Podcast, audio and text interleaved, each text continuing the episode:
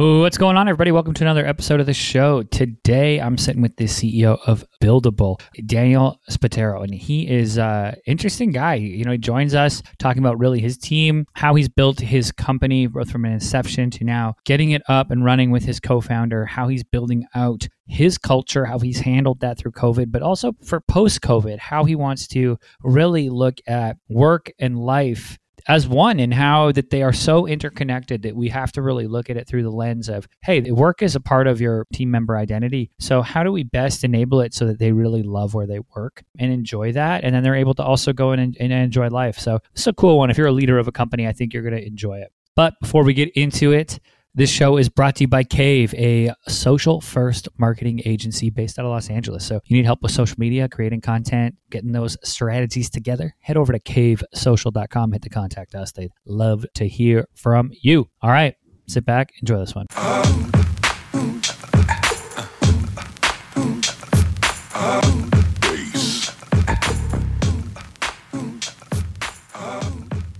What's going on, everybody? Welcome to another episode of the show. Today we are welcoming Daniel Spatero to the show. He is the CEO at Buildable and founder. How you doing, Daniel? I'm excellent, my guy. How are you? I'm doing well. I love it. Glad to have you on. I, am excited to talk about all things work, building a company, some of the challenges of being an entrepreneur. But before we get there, walk me through your entrepreneurial journey. How did you start Buildable, or what brought you to saying, "Hey, I need to"? Yeah, you to say like, "Hey, there's this problem and we need to solve it." How much time you have. You know, this whole thing of running a company, as you know, is a lifetime commitment. And I think at the beginning, you don't really understand what you're getting into when you start, right? You're captivated by something, you want to get started, you get into it, you get addicted to it, um, and it becomes a lifestyle that I think if it's in your DNA, you just can't do anything else. For me, that was very much true. You know, business school by trade kind of went through that route and, um, you know, liked pieces of it and didn't like pieces of it and all that stuff, but really was just always interested in new ideas, building ideas. There's a couple funny ones that my sister still chirps me about to, today. That's for another podcast, but uh, another episode. When it came to entering tech specifically, at the very beginning, it was all about like the reason why I was interested in software was to me the economics were the most interesting. You know, you can scale it. You're going through software, it's self-serve, and that to me was fascinating personally you know, I went into the trenches, came out of school. Obviously, my Rolodex was all investment bankers, consultants, and really smart people on the business side. But I started from kind of ground zero when it comes to network and understanding and, and all that. So I really started from the bottom, joined an accelerator here in Toronto to start with uh, one of my first concepts that was an ad tech platform. And I'm grateful for that. It fizzled out after, I think, 14 months. But what I really loved about that experience was I was able to go into that accelerator and just meet a ton of, you know, the mentors, a part of that, that ecosystem. And one of the mentors, Richard Hyatt, ended up becoming an investor in our stage, our seed stage round that we just did, which is super cool. So full circle. But I met some really great folks and I just got really like, my hands dirty ended up meeting my co-founder Mo, who is the best human being on the planet. He's one of the most incredible software architects out there. But beyond that, he's a beautiful human being. So, you know, we got lucky and kind of hooking up in 2017. And him and I just kind of went to the drawing board and said, what could we build together? And it started as even before Buildable, we had a different brand called GigaLab. And that was a software agency. So we were building big systems for big companies. So obviously still tech driven, still software, but you're kind of like this like oxymoron where you are building things for your, you're a tech company, you're building software for folks, but you ship them to them. And we built some really cool things and we had a ton of fun and we grew, you know, the business quite tremendously over the first year, first 14, 18 months. But like we just we were heartbroken a lot of the times when we would spend so much time, our whole team would build this incredible algorithm, this big system, and they would hand it off to somebody, right? And then we would say, okay, great, see you later. And then they would run with it and they would build it. Mo and I are like product people by default. So we decided about 2018, 2019 to take some money off the table and invest our own capital in this concept of kind of productizing the service that we were doing as an agency perspective for big companies. So a lot of big companies would come to us with infrastructure problems and really complicated, again, software related things. And really what it comes down to is like we were just really good at helping build modern systems right? Elastic systems, like when it comes to software, that's really hard to do. So we decided to figure how to productize that, systemize that, ended up becoming a very difficult challenge, extremely difficult. Took us a lot longer, as it always does, you know, more expensive and three times as expensive and, and took three times as long to do it. But the byproduct ended up becoming buildable. So we ended up, you know, in a cave, R&D cave for eight months and just worked in transitioning the business from that agency kind of work for hire model into this self-serve full SaaS model, which is now buildable. And when we started opening up to folks in the space and developers, we just got a lot of you know positive feedback. And I think that was the first instant of kind of my journey being like, okay, this is you know the inklings of product market fit, as we call it, super cliche, but you kind of know when it hits. And we've been doubling down ever since, and kind of going down that rabbit hole and kind of building it. And then recently we raised the round. So it's been a long, you know, journey to get to where we are, but we just feel like now, and especially my time in my career, I feel like we've built a really great foundation to what is a very interesting company. So that's kind of the synopsis. I love it. I love too that recognize like that moment of recognizing like, oh, we're like we're hired guns. Like we have this as an agency too, right? Like we're like, oh, we're hired guns. We come in, we get this thing, we make strategy, we do all this, but then to your point, you're like, you're letting it go into the wild. It's like, you know, and, and then you don't know what happens a lot of the time. So yeah. it's a tough thing. So having that product that you can work on it and transition the business, super, super cool. Now, as you've transitioned and now you're, you know, you got the seed stage and obviously you're going to start to add people to the team, right? One of the mm-hmm. things we talked a little bit about before we hit record was really how the world, like, there's a war on for talent right now and how the world is going to look with regards to post COVID, even if COVID didn't happen, we were going down this path to really acknowledging or taking a deeper look at the relationship between work and life. So I'd sure. love to hear kind of your thoughts on how you see the challenge that is one, you know, attracting talent, but then two, also kind of as you set the tone as a leader of a company and it's our job as leaders to be like okay this is how we approach work and life i'd love to hear your thoughts just as you step into that next phase of the company and start adding people in like how are you looking at the overall ecosystem and where buildable fits in yeah, man. And I think again, we yeah, we had a great conversation briefly about this and double clicking on it. I, I think to me, the future of work post COVID, I, I think COVID accelerated you know the microscope or the amount of microscopes that have been put on like what a healthy office structure and culture looks like. I think it definitely was you know it was required to reevaluate what that was even pre-covid. I think just again covid accelerated it. So you know we've always been a remote first company which is interesting we did have kind of pre-COVID, you know, the common structure. We had the 10 person WeWork office in different parts of Toronto here, and that was awesome. And nothing will ever replace that. And again, I'm the type of person that loves being around people. I'm energized by people, and I do miss that. And there's always going to be a facet that is required. You want to high five people. You want to do the, you know, the casual walk to to grab a coffee and get to know your team. However, as COVID happened, we were all butts and seats on a Friday. The next Monday in March of whatever that was, 20, the years were blending together at this point. but if that March, when it was at the beginning, you know, that Monday, we were fully remote. And we were, of course, lucky and fortunate. We are a business that can accommodate a fully remote culture. A lot of people and a lot of entrepreneurs couldn't. And I think, you know, those people were hit really hard. And I sympathize with those folks. We got lucky in that we were forced to go in that. And we kind of used that as a mechanism to again, think about this critically and understand that, you know, COVID or no COVID, depending on whenever we come out of this, we have an opportunity to define how buildable is going to define the future of work and the future of the office and all that. And what I think is most interesting is that culture is now becoming you know the word culture it's a vague term or a broad stroke term but this concept of culture and building a place that people deeply want to be a part of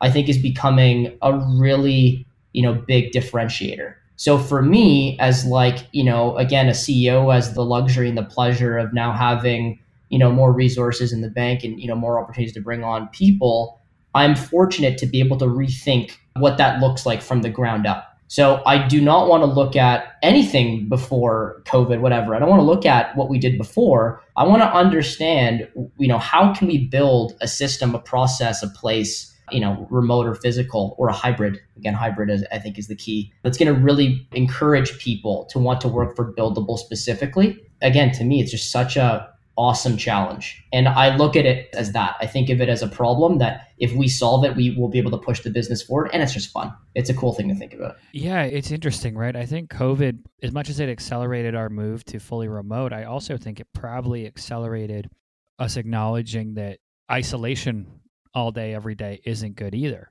And Totally. that that component of oh, I set the team all remote, but now nobody's high fiving or even having the experience of like we're not, you know, there's no social component. I remember we so same thing. We went remote. Okay, cool. We could facilitate it. And navigating that as a leader, I messed up fully on sure we had meetings, but it was all just like what's the work, who's doing what, whatever. I didn't ever once have a meeting just with the team to be like, how are y'all doing? Right. Like, let's all get the same lunch. I'm I'm shipping like I'm sending put your DoorDash orders in. It's gonna everything's getting shipped to you guys today. We're all having lunch on a Zoom. I didn't even think about that. You know, now, however long it's been since, now I'm like, oh, okay. If I went fully remote, I would start to look at some of these things that might seem like extra, but it's like, no, you need them to facilitate that and to have those check ins. That's something, you know, that I think was missed. So to your point, it's like, oh, looking at hybrid. And I also think it's not only this battle of like office versus home or whatever it may be. I think it's looking at work and life, right? As we talked about before.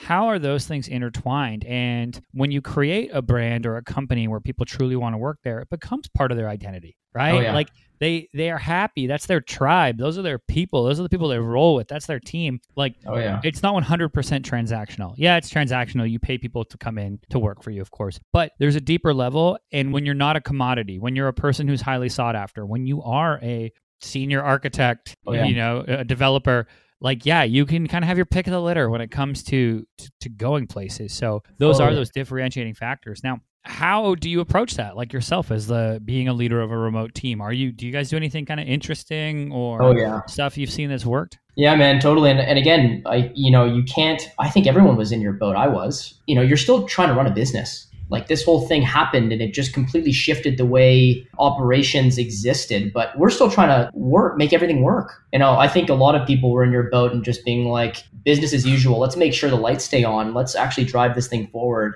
And sometimes in that process of, of doing that, things get neglected. For us, same thing. We realized probably within the first I don't know, two, three weeks that things were getting sterile, right? Like you're on Slack, you can you can throw up a Zoom link and that's great. We can still operate. But when you see that again, the only thing people are communicating about is work or problems at work or th- that's great. However, you need to have that piece that allows people to get to know each other and build those intangible, you know, things of a relationship that you can't get if you're fully remote. So we looked at that very early. We invested very early in ideas in that one of the a couple of the great things that we did was Airbnb experiences. Those have been really cool. So, you know, once or twice a month, we'll throw up and, you know, we'll fund an Airbnb experience. And, you know, Wednesday at one o'clock, we'll do, you know, a cooking session. You know, we'll, we'll make gnocchi with uh, in Italy, or we'll do, you know, whatever. There's so many cool things there. And that's been a, a really interesting option. And then other things too. We do, you know, stand ups are common in our industry every day. Obviously, our engineers come together and chat and, you know, see,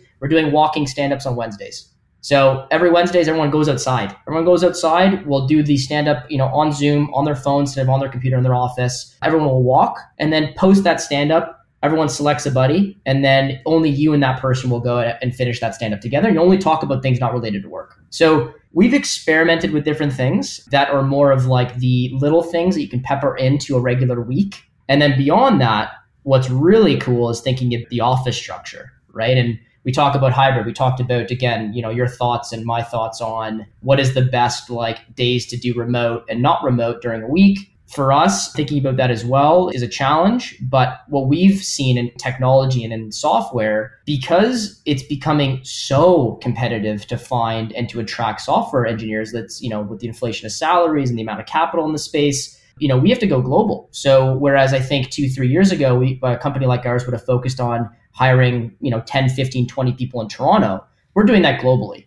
And what's really cool is you can leverage a global talent. Like there's incredibly intelligent people everywhere. And again i mentioned before we were always a remote first team. We've been in other parts of the world you know three years before covid. But now it's like thinking about how does that now you know coexist with the economics of what's happening in the landscape with hiring and people. You even you know more have to go global and be distributed. So now you know whereas we had that 10 person WeWork pre-covid post doesn't really make sense anymore but you still want that in office banter you still want that stuff so what we're experimenting with and what i want to do in kind of q4 and kind of q1 q2 of uh, next year is do kind of a traveling office and there's been some interesting talks and different strategies about this that I both agree and disagree in certain ways. The way that we're going to do it is um, every, we're probably going to do once a quarter or three times a year kind of thing.